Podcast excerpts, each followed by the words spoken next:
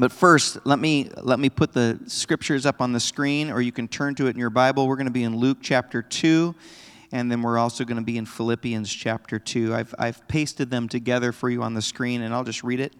And, um, but first, let me pray. Jesus, I pray that you would guide us through this sacred scripture and this sacred passage, that you would help us to know you in a deep and powerful way, and that you would show us what all of this means and show us some new or fresh or refresh uh, some aspects of Christmas that we've long forgotten um, and make these truths new to us again.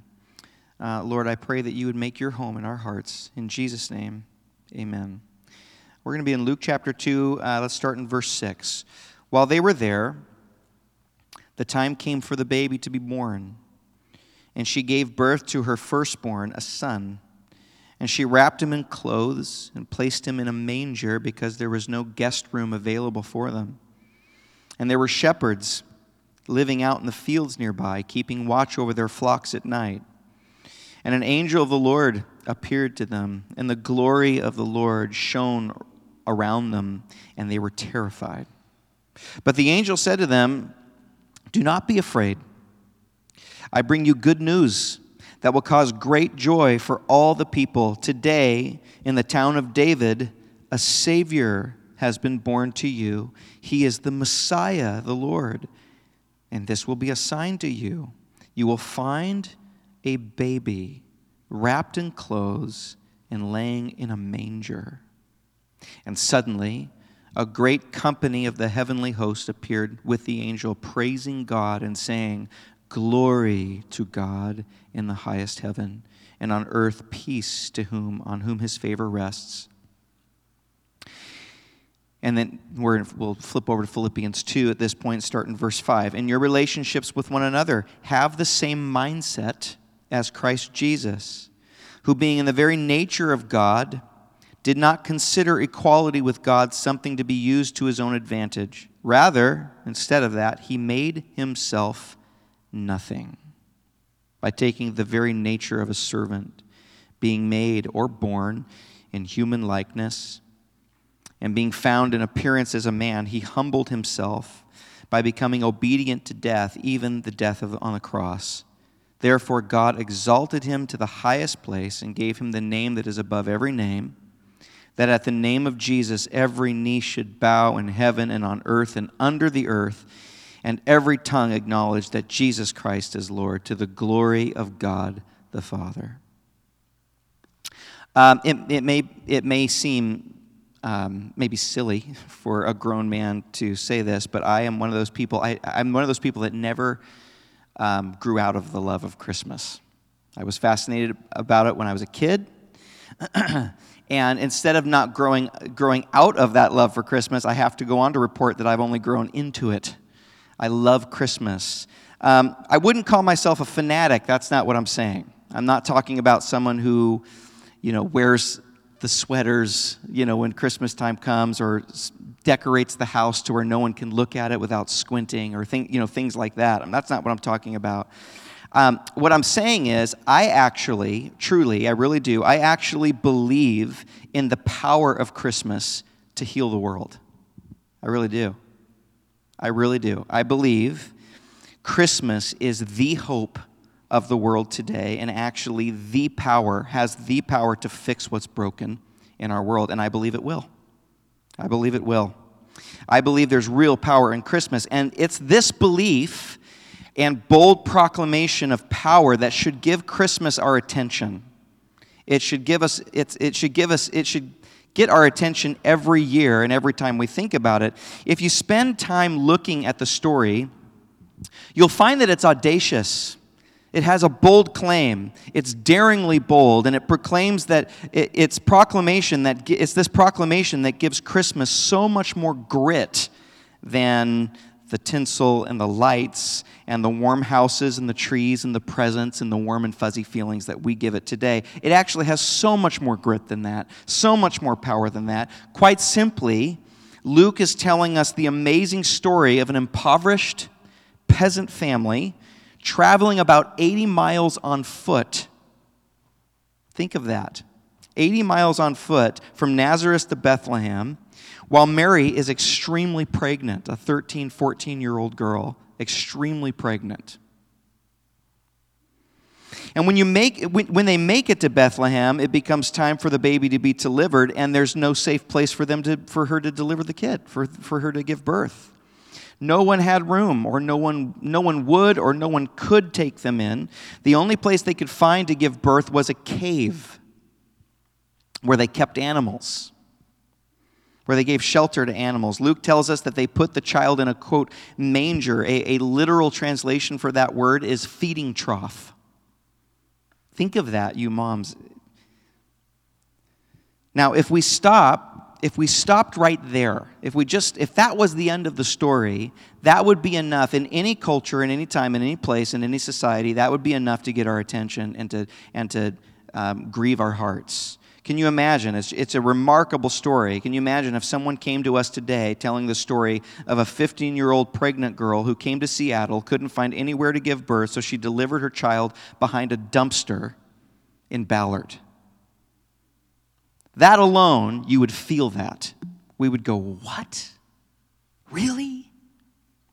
But even after all of that, as remarkable as that is, this story isn't just remarkable, it's an extraordinary story. It goes beyond, it goes beyond that. Luke goes on to proclaim that this child, born in hardship and abject poverty, is actually the answer to the world's problems.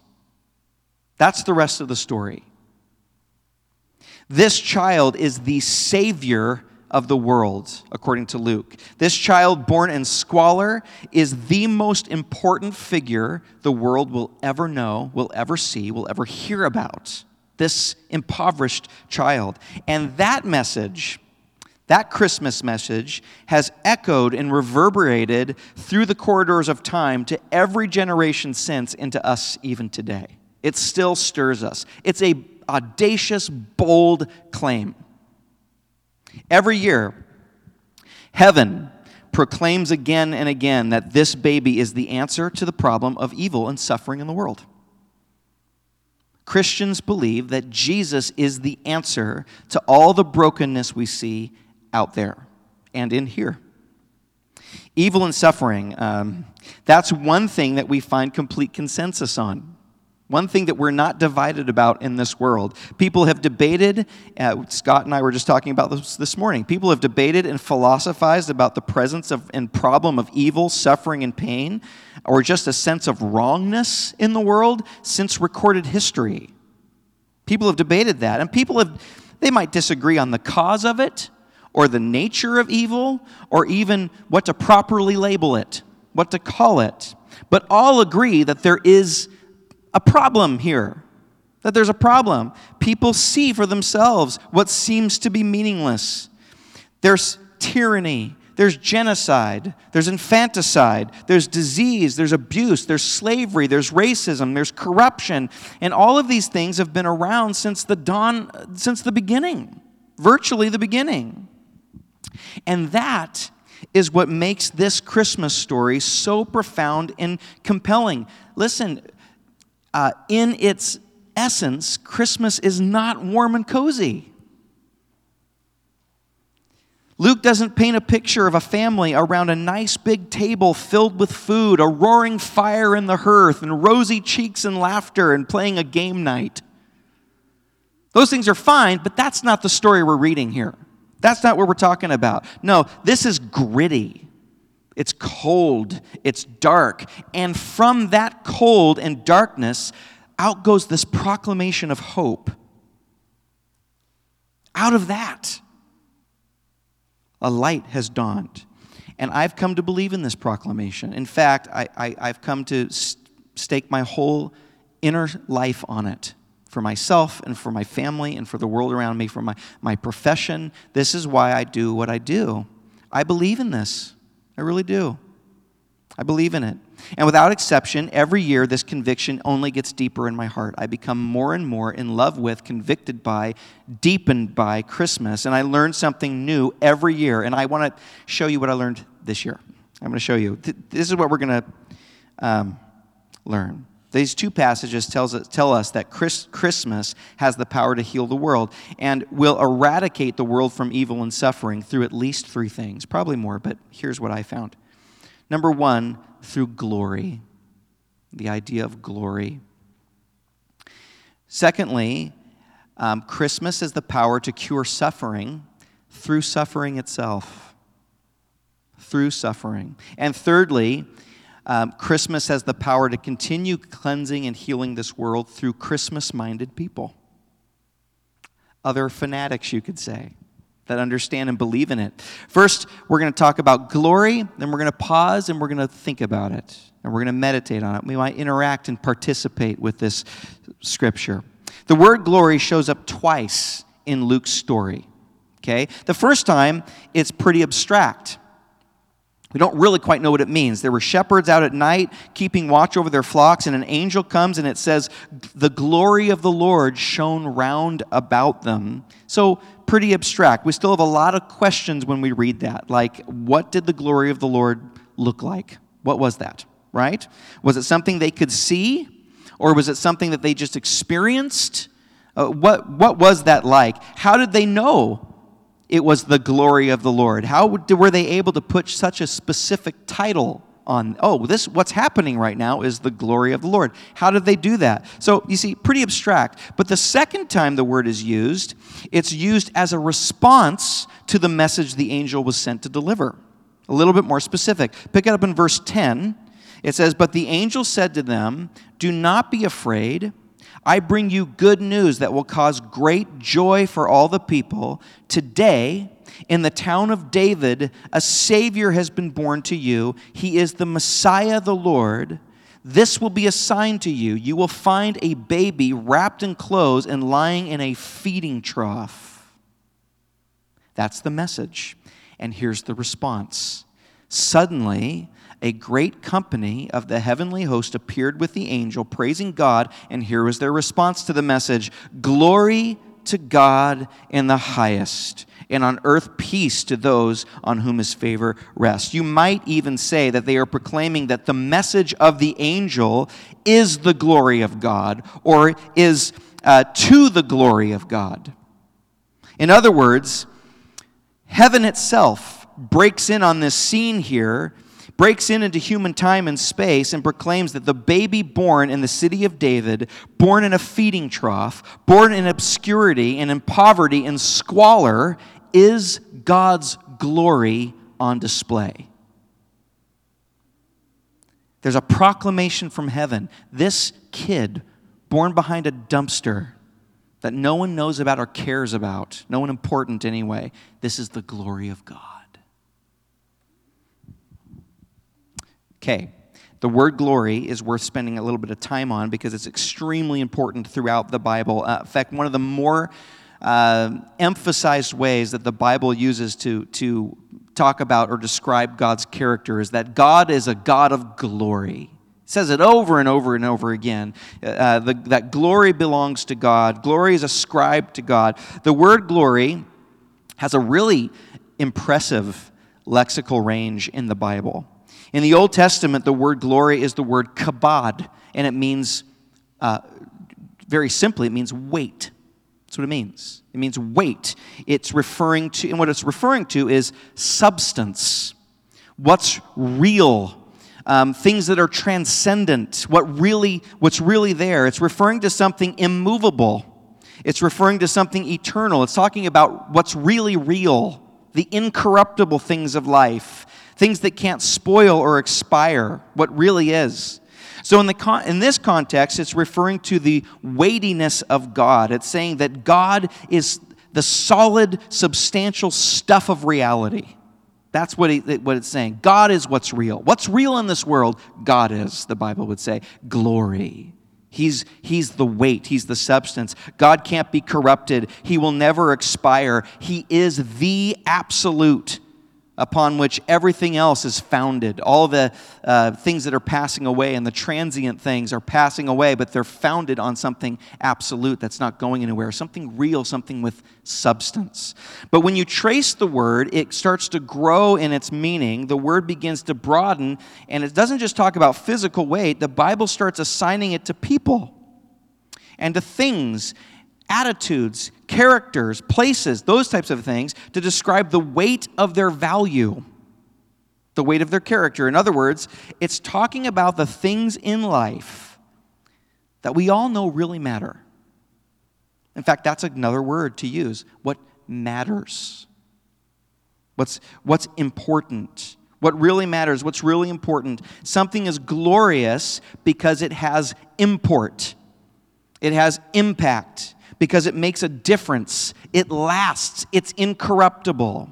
We're talking about the things that when all the other stuff passes away, this is what really matters to me. This is what, what I really give import to. It's effective, it counts. But in the New Testament, we see yet another aspect of this word even added on further uh, for the word glory. In the New Testament, the word is doxa, which is, ref- which is not just a church in Bellevue, turns out. It's a word from the New Testament, um, which means glory, and it's a word to describe something radiant, pure, beautiful, splendid. It's describing beauty in its purest form. Something is glorious, and this denotes something that you can actually see and experience. When you see something, you say, Oh gosh, that's glorious. It's used to describe something that's beautiful, something pure. So you can see this impressive, this impressive range to the word glory. It means weightiness, what matters, what's important, and it means that the, that, that weightiness, that important thing, has captured you. It's beautiful to you. It's radiant. We're overcome by this pure, radiant beauty of a person or a thing or a place. It's glorious. It's actually gripped us, it's taken our breath away. That type of an idea. Those of you that have gone hiking or, or, or enjoy the outdoors or have seen something splendid in nature and you, it takes your breath away, there's a glory to it. It, it demands that we give it respect, you see. That's what it's talking about. So, what does this mean for, mean for Advent? Well, put simply, in this text, heaven breaks in, the angels break into time and space, and they declare that this baby born in Bethlehem has got the glory. He is, in other words, he's what's important. He's what's really real. He's what matters. He is beauty itself. Everything beautiful that you're drawn to in this world find its, finds its true home in Him. Everything that you think you want, you're really looking for Him. You're, he is the glory. He deserves the import. He's what's matter. He's got the substance. He's got the impact of the universe, and, and, and nothing compares to Him in, in importance. Compared to Him, nothing's important. Everything else that you thought was important until you see this baby, this obscure baby born in, in a trough. He is what's most important. And everything beautiful is squalor compared to him. Everything radiant is worthless compared to him. Heaven is proclaiming to the world everything you're looking for and starving for is found in this child. Drop everything and focus on him. Give him the glory, give him the import. Okay. This and the implications of this give us the first elements of Christmas's power to heal the world. The world we're in a glory war. The world is the way it is because of a glory problem. The problems in your life, the problems in my life are the way they are because of, a, of misplaced glory. We've assigned ultimate import, beauty, what really matters to us, to lesser things. And this misplaced glory is one of the things that the Bible says has caused all of the suffering in this world, all of the pain in our lives, everything. From everything as big as the Holocaust to what comes out of you when you stub your toe. It all comes to a, to a sense of misplaced glory, misplaced import. We start thinking things that are, that are important when they're not as important as God. And that twists. That begins to tweak us. It perverts our view. It warps our insides. We start to lose our humanity at that point because we're out of whack. We're out of priority.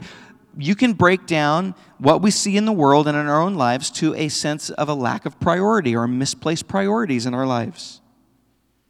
Anything that we give glory to other than God will only warp us. Everything is striving for beauty and import. We desperately want to be important. We want to be beautiful, to know that we matter. So, what, we, what do we do? We wrestle, we claw, we scrape for import, for attention, no matter who it hurts in, the, in our wake. So, the first call of Christmas, in that sense, is a call to, well, as, as um, St. Augustine said, is to reorder our loves. Augustine maintained that the, that the issue is. Um, is a, is a reordering of loves. We start loving others and things and people more than we love God, and that causes things to be out of whack. Basically, this is a cause of, uh, this is a, Christmas calls us to repentance, to dethrone, to put Him back, to focus again, to look, to give Him the glory. It's a call to dethrone the people, it's a call to dethrone ideas narratives, memories, experiences, things that we start thinking are important, things that we start, they have a hook in us, and we start thinking, yeah, that's what I need, that's what I want, that's the truth. Christmas calls us to analyze all of those things and reprioritize under Jesus, who has all glory and to the degree that we worship Him, this is talking about worship, to the degree that we center our lives on Him, that we say, You're important, you're beautiful, to that degree, you will begin to be healed. You will begin to heal, yeah.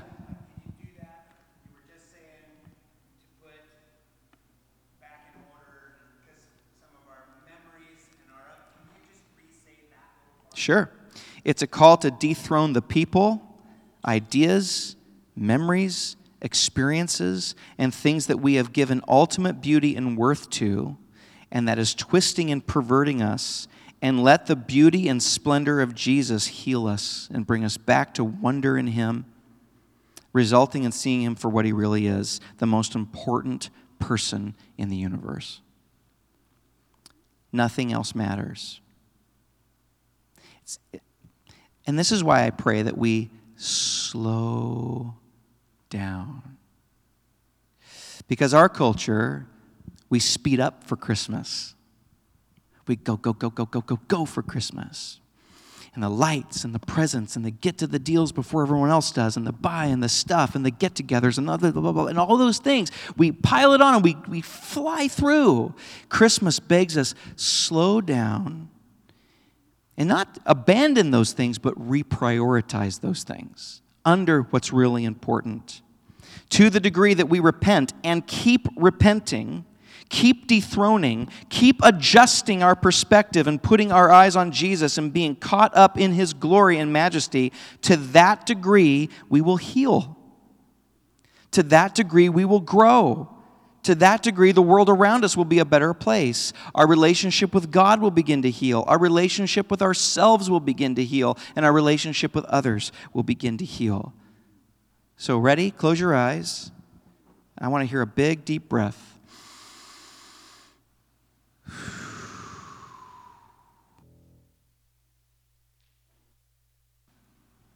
Okay, point two. The second way Christmas heals the world and evil and suffering is through suffering itself. This is really interesting. Um, look at Philippians chapter 2, and let, let me just show you verses 6 through 8. It says, Though he was in the form of God, did not count equality with God a thing to be grasped, but emptied himself, taking the form of a servant, being born in the likeness of men, and being found in, in human form, he humbled himself by becoming obedient to the point of death, even death on a cross.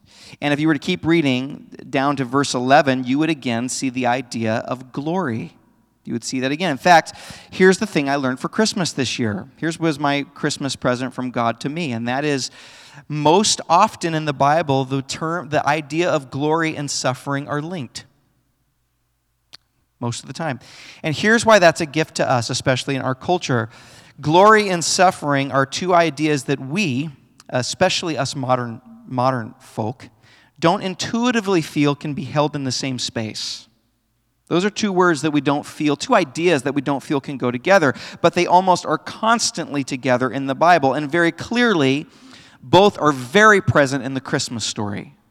Extremely present in the Christmas story. You've got baby Jesus declared by heaven itself to be all that matters in the universe, the most wonderful, radiant, beautiful darling of heaven, and he's born to live a life of abject suffering from beginning to end.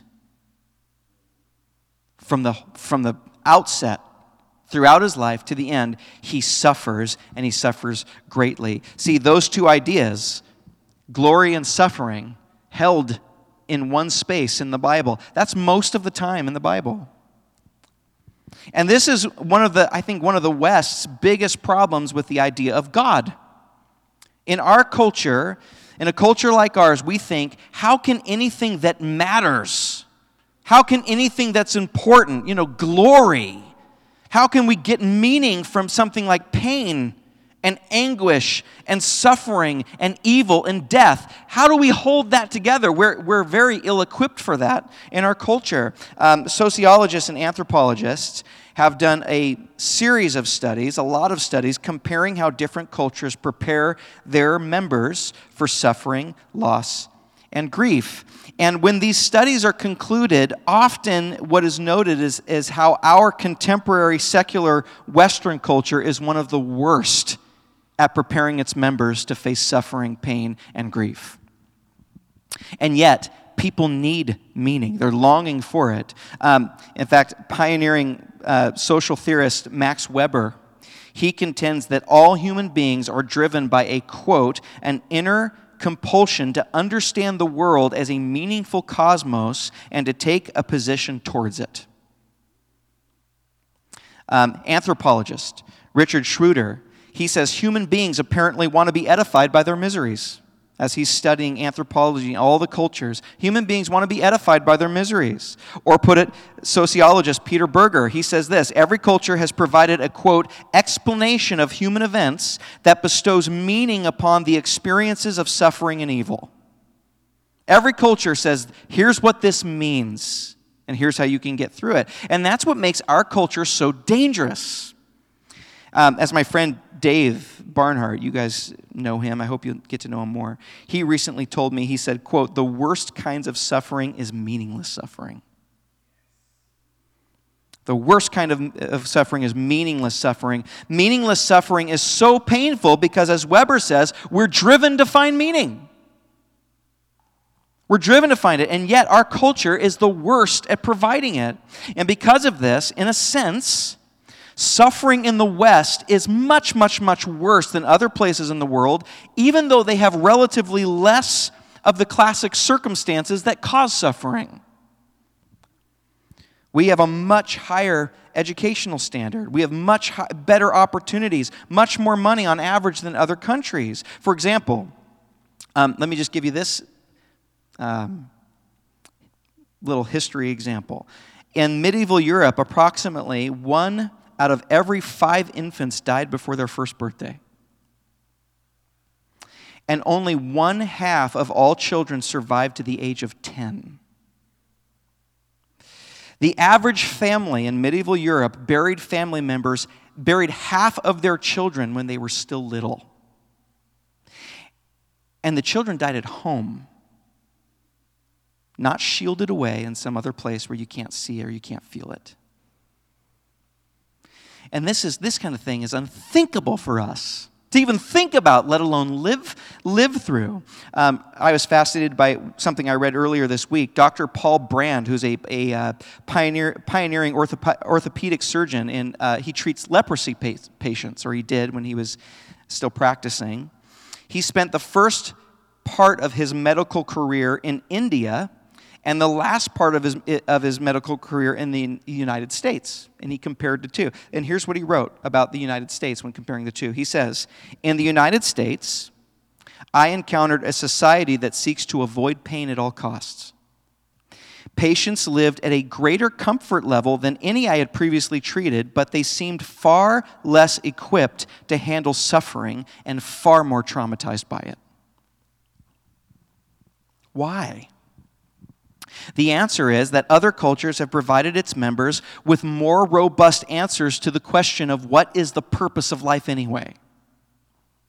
Some cultures have said that the purpose of life is to live a good enough life so that I can escape the endless cycle of, of karma and the hell of reincarnation.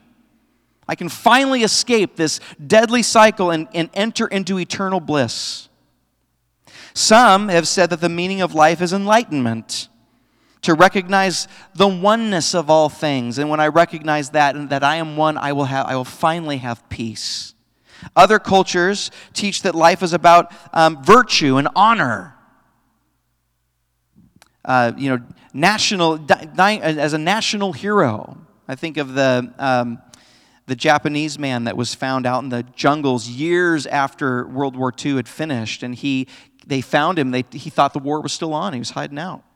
They found him. They told him the, world, the war's been over for years, and he came and did a press conference and he apologized. He said, I'm so, I just feel so much shame that I did not die with the honor of, or have the honor of being, of being killed in battle. That was his purpose. See? Other cultures teach that, others say that life is about going to heaven to be with your loved ones when you die.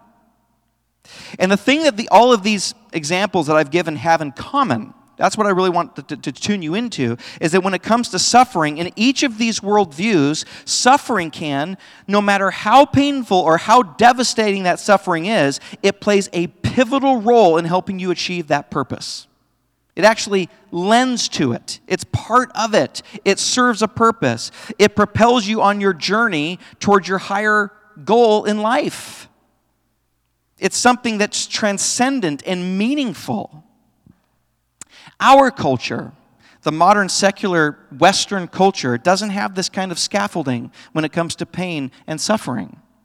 In the secular view, the material world is all there is. This is all there is. Therefore, the purpose of life is to have the freedom to live, to live the life that makes you most happy. That's what we say in this culture. I want the freedom. Freedom is what it's all about to live the life. And the problem with the problems with this worldview are vast when it comes to suffering, when it comes to pain. It's it is a complete well, looking at the world this way, suffering can have no meaning. That's the bottom line. It is a complete interruption of your life. That's all it is. It, it cannot be part of your story. It cannot be a meaningful part of your story. Therefore, suffering should be avoided at almost every cost. Look at how our country, as an example, has faced COVID 19 compared to other countries. We have looked at other countries that didn't, quote, didn't take it as seriously. And we've put narratives on that. Oh, those poor, regressive, uneducated people who are going through all this needless pain and suffering. And you need to understand part of the reason is that they look at pain and suffering differently from the beginning, from the outset. We think, why aren't they avoiding this? But part of the reason is because they see it differently. They maybe see it as destiny, as a way of achieving something, as a way of, of uh, uh, an eternal obstacle to get over that would get them to the next level, that would help them to escape.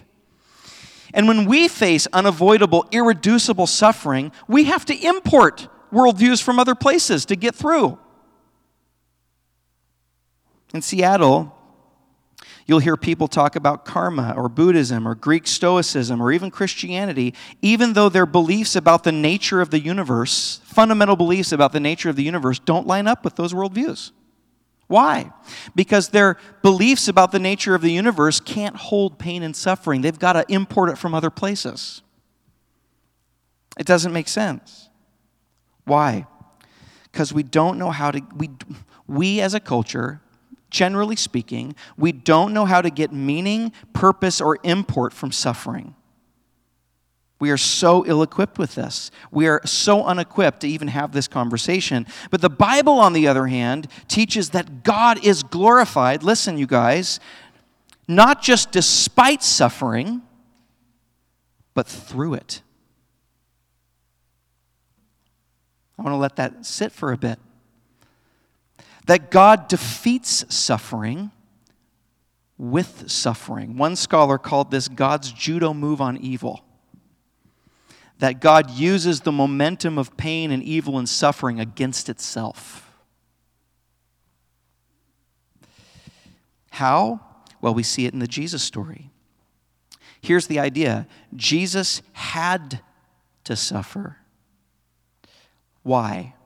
To prove that he was the glory of God, to prove him, to test him, to show what he was made of. He had to suffer to show the world that he is what the angels said he was from the beginning the glory of God. In other words, as we have seen, misplaced glory causes suffering, but suffering also has an element, an aspect to it where it proves what is truly glorious.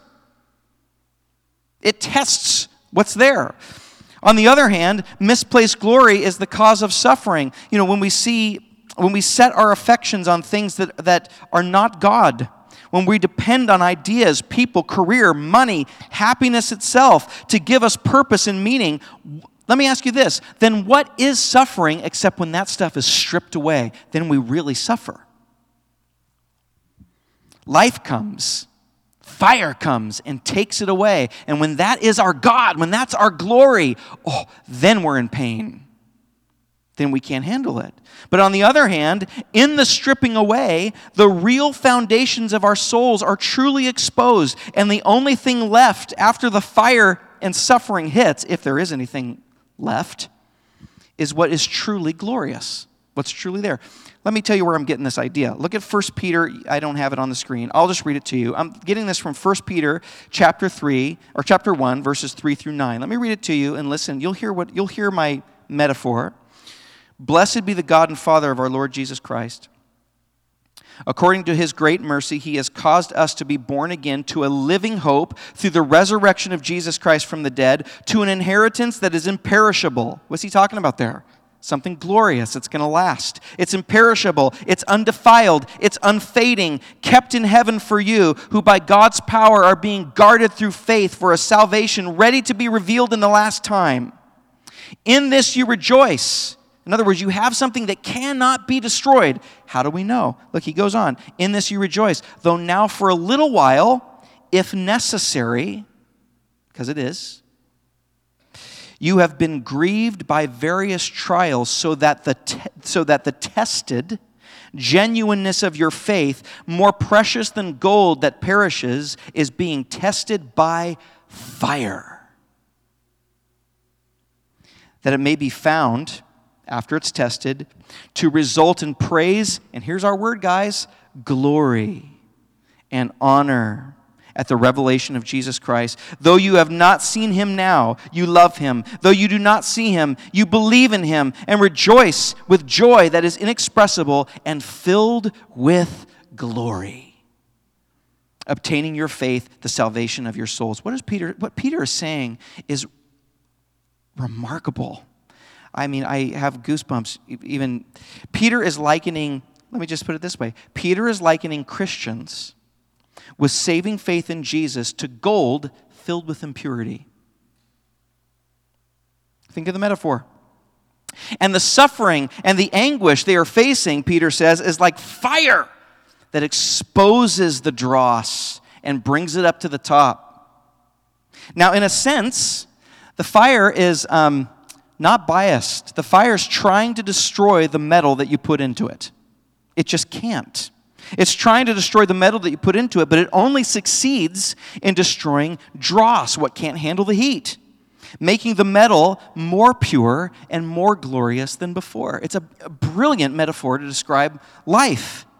In other words, mixed in with our faith mixed in with your faith, mixed in with my faith in God, are all sorts of competing commitments for comfort, power, pride, pleasure, self, mixed in. And they're largely hidden from you. Or maybe they're just abstract. You know they're there doctrinally, but you don't. The only thing that brings them out is pressure and fire, heat your faith is largely abstract and intellectual, maybe some of it not very heartfelt. You may believe cognitively that you're a sinner saved by grace. But actually, functionally, what's getting you through life is that you think you're a pretty good person. You think you're pretty capable, that you're pretty ethical. You, you can say all the right words and the Christianese, but really what's functioning, what's getting you through is that you're not as bad off as those people or as that guy, or you wouldn't make those bad decisions and all of those things because we have work ethic or we have better morals or we're self made people or whatever it might be. But underneath the denial, underneath the blindness, are things like, well, like we can't handle criticism, but we tend to deliver it harshly and unsensitively. These are, um, I listed things that I found in myself. uh, we're bad listeners.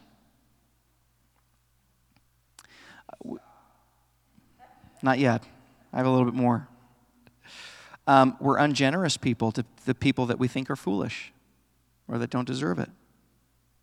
But we are largely blind to these things.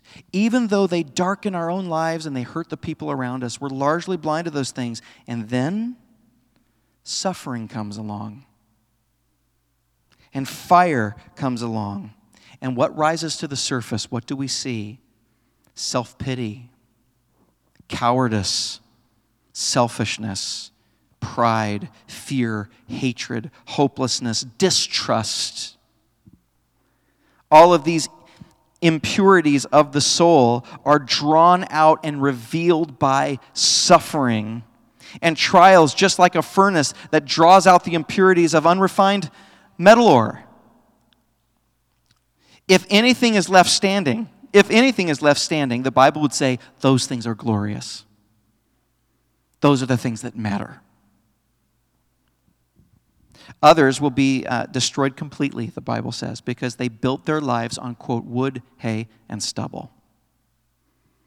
In other words, they thought other things mattered that didn't. They were driven for other things. They lived for other things. They wanted other things. They thought they needed other things. And they built their life on those things. And life takes those things away. The point is, after suffering, finally you see who you really are. And there's no way around it. In um, 1966, Elisabeth Elliot, who had been a missionary to the Aucas of um, South American Amazon rainforest, she wrote a novel entitled No Graven Image. And it's the story of a single woman named um, Margaret Sparhawk. And she had dedicated her entire life to translating the Bible for these remote um, villages that, where their languages hadn't been written down yet.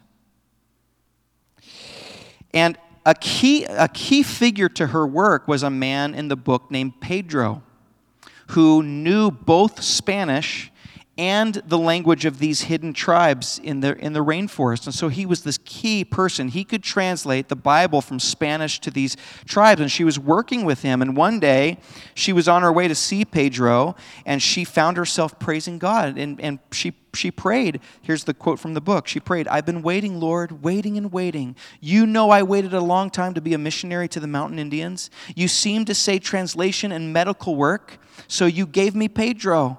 Just being here today is an answer to prayer. She's saying that on the way. And she's just thinking about in the book, she's thinking about all that it's taken her to get to this point. She's talking about her training, her education, the financial support from her friends and family just to get to this point. And she's thinking that because of Pedro, she will be able to reach a, a, about a million people with the gospel.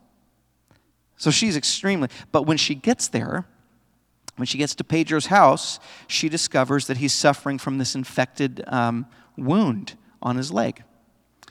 And she's a trained medical person, and she happened to have a syringe and penicillin. And he asked her for it, and she decides to give it to him. Um, and Pedro starts going to anaphylaxis. This, this, her, his whole body starts going into an allergic reaction and he's convulsing and screaming in pain. And the whole family, his children, his wife, they all gather around. And his wife says to her, Can't you see that he's dying? You've killed my husband. And this whole time, Margaret, as she's trying to tend to him, it's this dramatic part in the book. She's praying under her breath, Lord God. She says this here's a quote Lord God, Father of us all, if you've never heard me pray before, hear me now. Save him, Lord, save him. And then Pedro dies. And the mission work stops. And the book ends like that. In fact, well, the book ends with Margaret outside of Pedro's grave. And here's what she said She says, And God, what of him? I am with thee, he said to me. With me in this? He had allowed Pedro to die, or I could not then, nor can I today, deny the possibility that he perhaps caused me to destroy Pedro. And does he now I asked myself there at the graveside, ask me to worship him? Some years later, um, Elisabeth Elliot was commenting on this book because it was very controversial, even in, in, the Christian world. In fact, Christian publishers removed it from their bookshelves, refused to, to publish it. She got a lot of heat for this. And she was pointing out that the key to the whole book was one line, and I have the line for you. It says, God this is Margaret's conclusion. Listen, she says, God, if he was merely my accomplice, had betrayed me. But if, on the other hand, he was God, he had freed me. And, and here's what Elliot, Elisabeth Elliot went on to say about that. She said, The suffering in Margaret's life had revealed something that only suffering could an idol. The idol of the God who had always acted the way she thought he should. He was a God who always supported her plans, how she thought the world, the world and history should go. But Elliot went on to explain that if this is our God, it is a God made in our own image. It's a God of our creation. Such a God is merely a projection of our own wisdom, of our own self, of what we think. And in that way of operating, God is an accomplice. Someone we relate to as long as he does what we want. And if he does something else, what, what happens? We get bitter, we get angry, we put him on trial, we crucify him. It's the problem with our culture is we, when we teach children, God is here to make you happy. Then when they get something like a flat tire, they get mad at God. like I said, she got a lot of flack for this book, and um, but eh, she got a lot of criticism but she actually came out and said actually and they people said that this is far-fetched but she actually came out and said that her um, the, the character margaret followed her own life and missionary story pretty closely. She wrote it based on herself. In her first years as a missionary Elisabeth Elliot went to south america and she met a man named Macario.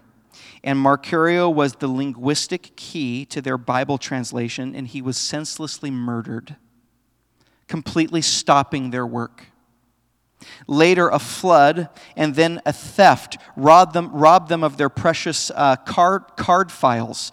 Years of work of translating on these files that they kept. It was all stolen, lost, all that information stolen. And it was after that that she married Jim Elliot, one of the young five missionaries that was speared to death while trying to reach an isolated tribe in the Amazonian rainforest. Here's what she wrote about it. In 1996, in a book called Through the Gates of Splendor,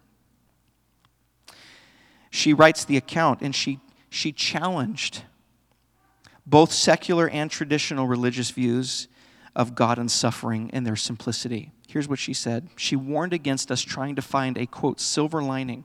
Here's what she said. Here's what Elliot said with the authority to say it. She said, We know that time and again in the history of the Christian church, the blood of the martyrs has been its seed. We are tempted to assume a simple equation here. Five men died.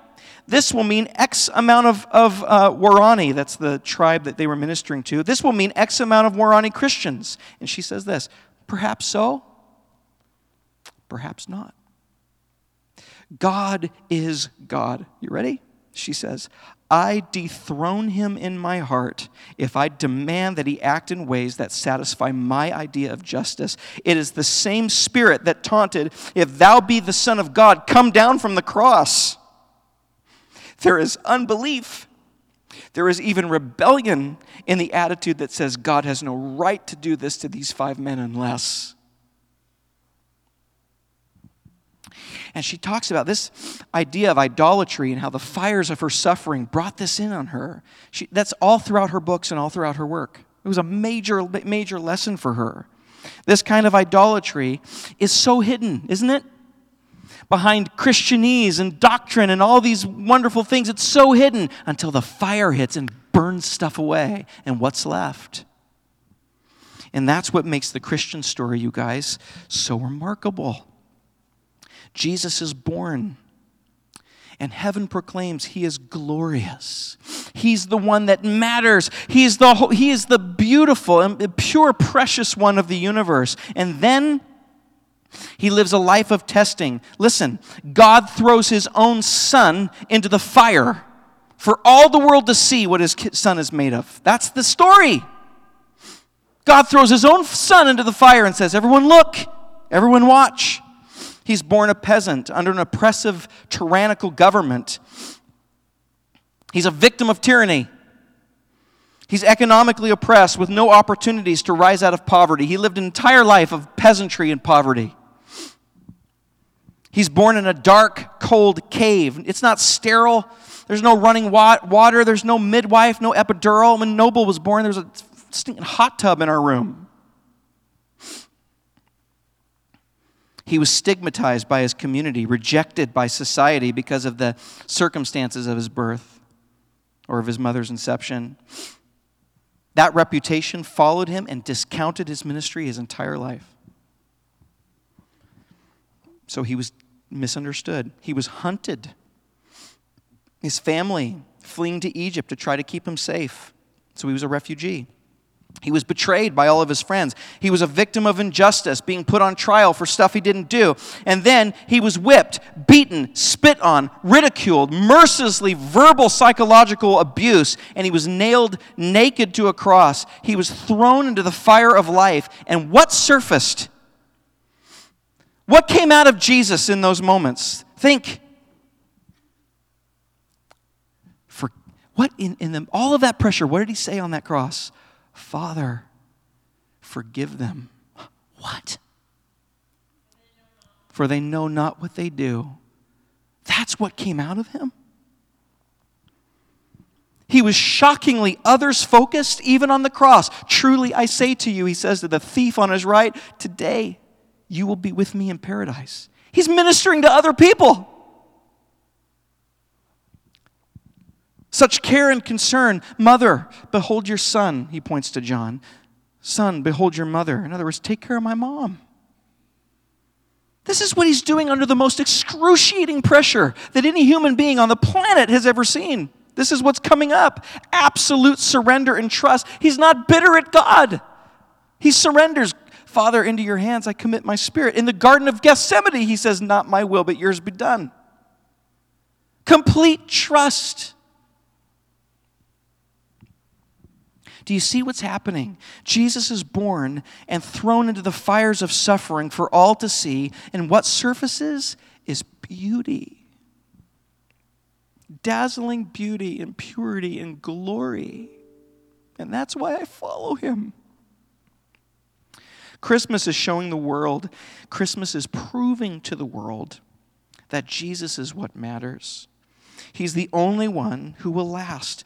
And unless He's the one in your heart, you will be completely burnt up in this life.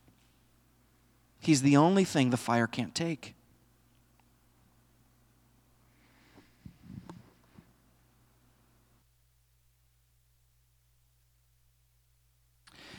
Final point Christmasing with you. What does this mean for us? I'm Christmasing with you. Hmm. Uh, let this mind be in you that's also in Christ. What does this mean? Well, it means a few things. Let me go through some things that this means for us. It means that the suffering you are going through, or that you will go through, is going to reveal who you really are. It's going to pull up. There's things in you that you cannot see unless you go through the fire. And I hate to tell you this, Merry Christmas. this is a step that can't be skipped. Remember the dross in the metal ore, it can only come out in the furnace. That's the only way. It's not inevitable, it is absolutely necessary that we are tested. There's no skipping this step. God doesn't, here's the idea God doesn't author evil and suffering, He doesn't cause it in your life, but He will use it against itself in your life. He'll use it. A famous scripture for this is when Joseph's brothers, after selling him into slavery, they found him later to be the prime minister of Egypt. Their dad, um, Jacob, had died, and they thought that Joseph was going to get retribution and revenge. And they came to him and said, Please have mercy on us. They had done this horrible thing. And remember what Joseph said in Genesis chapter 50? He said, What you intended for evil, God intended it for good. It's this mysterious thing about suffering. It's this mysterious thing. God is doing something. From all the horrors of the Holocaust, He's using it to, the, to what comes out of you when you stub your toe or someone cuts you off in traffic. It's revealing something to you, from you. To the fights that you're getting in with your spouse, it reveals something to what you believe when those things come up. So many people, uh, this is why people have affairs. This is why people get divorced, because they start believing that there is somebody out there that will be better than this loser, and I'm, I'm missing out on my best life now. And then the fire hits, and none of those things are true.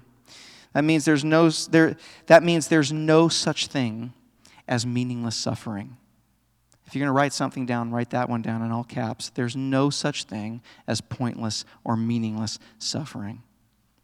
Secondly, it means that only Jesus in your life will withstand the fire. Only Jesus in your life will withstand the fire. Um, four, five years ago, my family and I were in California, um, Christmas time and I got a phone call from my best friend, uh, um, a, a person that I have literally grown up with, Dave Barnhart, who he had stood up on Christmas to bless the meal for his family, his uh, four children, and he started to vomit blood and fell over and the ambulance came and picked Dave up, and they did a scan, and they found that he had a brain tumor the size of a grapefruit in his brain.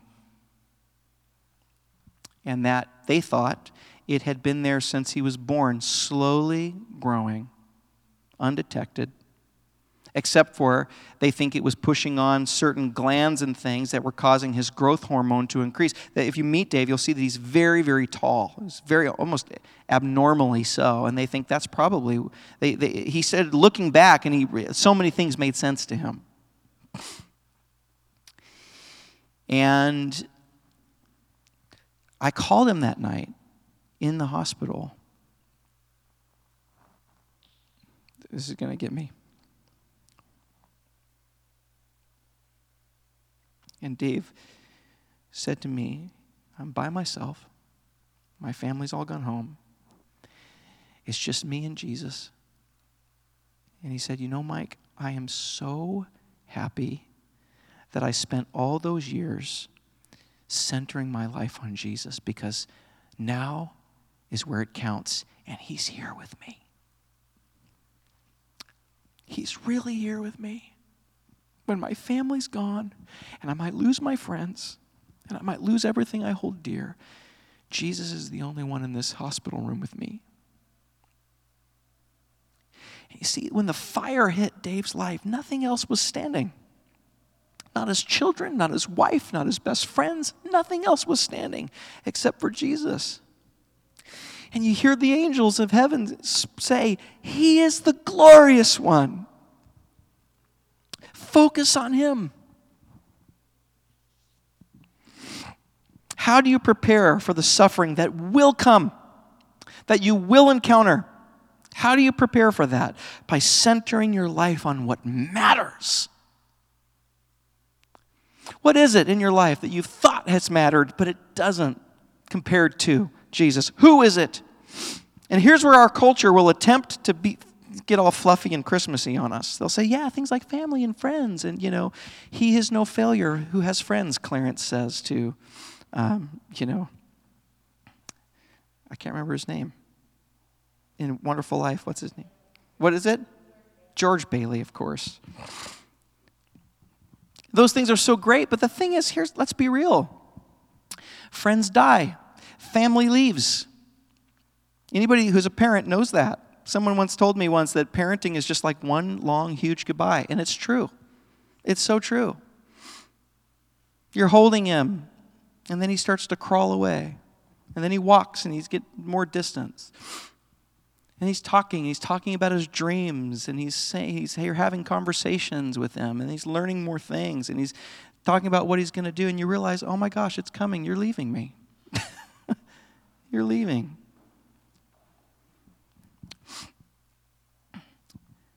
As great as those people and ideas are, the fire will burn them up too.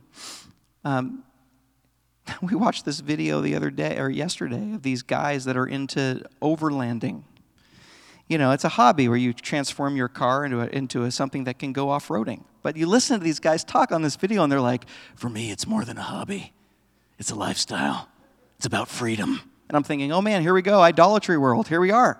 This is who I am. You know, they're putting their weight on that. And when the government goes crazy, I'll be out there in the woods in my car. That's what they're saying. And you're thinking, until your car runs out of gas,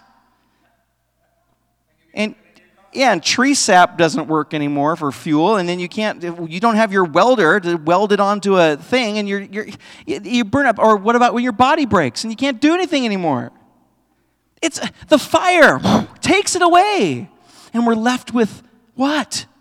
With what? What are you living for? What are we living for? That the fire can't take. But with Jesus, all of those things are infused with meaning. So you don't lose those things really. They become they get in their proper place. Overlanding becomes just that, a nice hobby. Money becomes just that, money. It's not my God, it's it's there, it's a tool. I can let Nicole be free to be herself. I don't have to force her into some mold for me. there's freedom when God is my everything. Everything starts to come into place when I focus it on Him. Christmas gives us greater resources. Um, thirdly, I have to point this out. This is powerful. It means that no suffering is for nothing. The Christmas story introduces the Bible, but especially the Christmas story introduces us to another dimension. Do you notice? We almost skip it over. I don't know why, really, but we do. Um, we used to be more, way more into angels as a culture than we are now. Have you noticed that? There used to be like TV shows and, and like angel gift shops and books and all. I mean, Christian bookstores used to be filled with stuff on angels and theology of angels. And now I feel like we've swung to the other way. And yeah, now we're into, no, I don't, I don't think we like to talk about anything. And yet, the Bible is filled with this other dimension, something else. One thing that we seem to miss throughout the Bible but especially the Christmas story, is the presence of the angels. Um, and this is one of the particular shortcomings, I think, in our culture. We tend to think that this world is all that matters. And, there, and your view of what comes next, of this other dimension, is huge, plays tremendous impact on how you suffer. If this world is all there is, then when it's taken from you, you're going to feel bitter and angry and upset and resentful. This is why some people have, uh, they make dr- drastic decisions because they're thinking this world is all there is. We just mentioned a, a little bit ago divorce and uh, affairs and those types of things. They're thinking, I don't want to be stuck here my whole life. This is all there is. I want to get what I can. The Bible would say this is not all there is. This is fading, it's a, it's a vapor. Christmas gives us some better resources. Um, hero, hero of mine, a woman named Joni Eareckson Tada. Anybody heard of her? she was 17 years old, she suffered a diving accident and became a quadriplegic. 17 years old. All of her life in front of her, dreams, all of those things. She's paralyzed from the shoulders down as a 17 year old. And during the first two years of her injury, Joni experienced depression, bitterness, thoughts of suicide, doubts about her Christian faith, all of that. And when she was in a re- rehabilitation center in Baltimore, she shared a room with about three or four other young women. Perhaps you've heard the story. One of the other women, her name was Denise Walters. And Denise had been a happy, extremely popular 17 year old uh, senior in Baltimore, Maryland. And one day she was bounding up the steps at her high school and she stumbled because her knees felt weak. And by the end of the day, she could hardly walk. So she went home thinking she was sick and she went to bed. By the time she woke up from, from her nap for dinner, she was paralyzed from the waist down. Not long after that, she went paralyzed from the neck down, and then she went blind. Just like that. It was a rare, uh, rapid progression multiple sclerosis. And when Joni met her, Denise lay motionless in the room at the rehabilitation center, unable to move, see, and barely even talk. And her mom would come and visit Denise every night. They were Christians, and every night her mom would read the Bible to her and pray with her daughter. And Denise and her mom did this for eight years until Denise slowly and painfully died. Just like that. Joni um, shared how troubling this was for her. She was already dealing with her own suffering, obviously, asking questions like, why, could, why did this happen to me? You know, I'm a Christian, I'm a committed person to Jesus. Why, why am I going to be in a wheelchair for the rest of my life? How can God bring any good out of this? Why should I trust God if He allowed this to happen to me? All of those questions that anybody would go through. But she began to make progress and began to discover God in the midst of her own pain. But then Denise died, and she had particular trouble with this. Joni struggled most of all with this because, as she wrote, here was a person who loved God and never complained, and whose suffering seemed completely pointless. No one noticed her, no one saw her. No one knew how she was or knew how she lived before. Her suffering, she just went by and no one noticed, and then she died, and almost no one noticed that either. And Joni was like, What is that? What is that? When Joni heard that Denise had finally died, she, she uh, ended up sharing her struggle with some friends that came to visit her, and one of them opened the Bible and very wisely turned to Luke chapter 15, verse 10, which talks about angels rejoicing in heaven when uh, even one sinner repents. They also turned to Ephesians chapter 3, verse 10, where it says, Angels are looking on what happens to the church. And if they would have been thinking of it, they could have turned to this passage, to Luke chapter 2, where angels are singing. See, here's the, this is the Christmas story. Here's the thing the secular worldview says that this is all there is. This is all there is. The here and now, the material universe is the only reality. There is no transcendent, only immanent. There is no supernatural, just natural. That's all there is. But for Joni, this insight revived her spirit. Here's what she wrote if I can do it. I get it. I lit up. So her life wasn't a waste, I reasoned. Someone was watching her in that lonely hospital room. A great many someones, she says. Don't you see the difference between this worldview, Christianity, and the secular worldview? If Christianity is true, imagine, just as a thought experiment, imagine all your thoughts, all your actions, and all your deeds, and all your ideas being displayed on a screen for the whole world to see. Do you think that would change the way you would live from day to day? if you knew people were watching you all the time? If you didn't have a private moment? Do you think that that would change your lifestyle and the way you would live? You guys, that's the message. You're being you're on tape.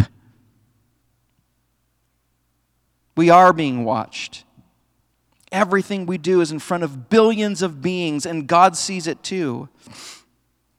Listen to this passage. Paul puts it this way He says, For this, this light, momentary affliction, you can fill in the blank with whatever it is you're going through, or whatever you will. This light, momentary affliction is preparing for us an eternal, are you ready? The two words are linked weight of glory. Did you, I want to read it again. Listen, this light momentary affliction is what? It's preparing for us. In other words, it's doing something. It's doing something for you. It's preparing for us an eternal weight of glory beyond all comparison as we look not to the things which are seen, but to the things which are unseen. For the things which are seen are transient, they're passing away, but the things that are unseen are eternal. This is the truth that have given millions of sufferers world over hope. Not the promise of education or a better way of living or more money or all of these types of other things. It's been, this is not all there is. What you're experiencing, the suffering that you've gone through from the beginning to the end, is giving you hope. As Joni wrote about her friend Denise, here's what she wrote Angels and demons stood amazed as they watched her uncomplaining, patient spirit rising like a sweet smelling savor to God. Angels and demons stood amazed as they watched this woman suffer. When I was a, a, boy, my first job was at a nursing home in Bozeman, Montana. I was a, I was a I like to call myself a DMO, a dish machine operator. And one of the people that was there was a man named John McCullough. John McCullough was a Christian musician. He was a blind Christian musician. He was born blind. But he met Jesus and he became a singer. He had an incredible voice. I used to listen to all of his tapes.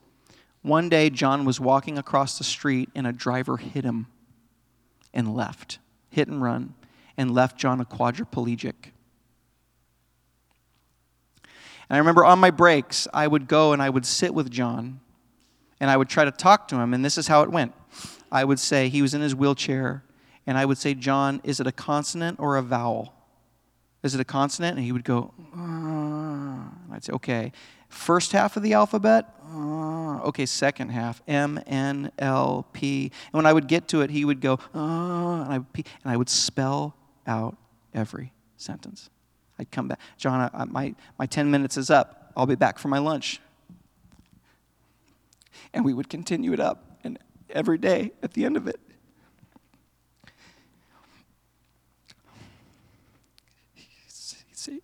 it's spelled out Michael Jesus loves you.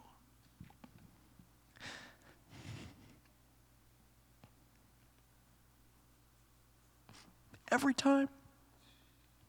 Every time. Do you know that Jesus loves you? Yes, John, I know that. No doubt John is with the Lord, but he, changed, changed me forever when the fire hit him, he was glorious. He was filled with glory. Finally, it means that this is how God is going to glorify himself in the world by Christmasing with you. Let me read this last passage to you. It was a brief point, but it's important. In your relationships with one another, in other words, how you interact with the world,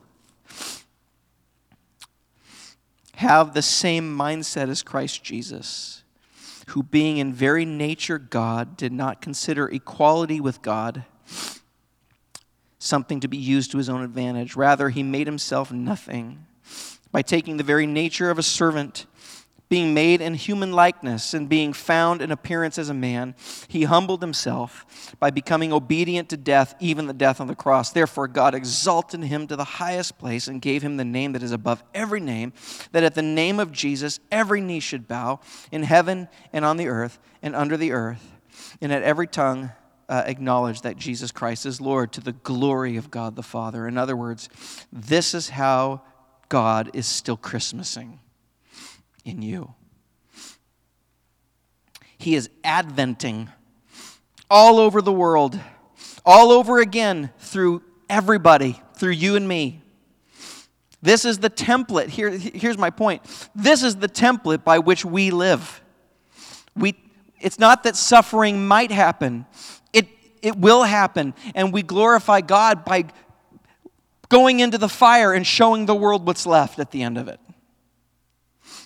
That's what it means. When you suffer and all the rest is burnt away, the world will see what's left in you. And it's got to be Jesus. Jesus. But this only works if you have the same mindset, the mindset of Christmas. If your mind you know, there's that saying, the same sun that hardens the clay melts the wax. You know, you heard that saying. In other words, the idea is how come for some people suffering makes them bitter and for others suffering makes them better? Here's the key it's the mindset. If you drink in the, the lies of this world, that it's about freedom or it's about rights or it's about this or that or family and no man is a failure has friends and all of those good things whatever it might be. If you buy into that the fire will will tear it take it away. Christmas says no no no no. Go deeper. Anchor those beautiful things on something that can last. Because the fire's coming. The fire's coming and the world needs Jesus. And that's what they're going to see when the fire hits. This is our greatest witness. I would say this is why we're here. Think what does this mean for COVID 19 and how we live through it? Why did God choose today for us to be alive in Seattle during this time of history? Why? I would say it's this so He can advent through you. Why? If everything you're going through has meaning, why? He's Christmasing with you. The world will see what's really important and what really matters through you. And what you're going through is only making the weight of glory in eternity that much more beautiful and that much more pure. Don't live for just now, the here and now. This is a vapor. Here today, gone tomorrow. Amen. Amen.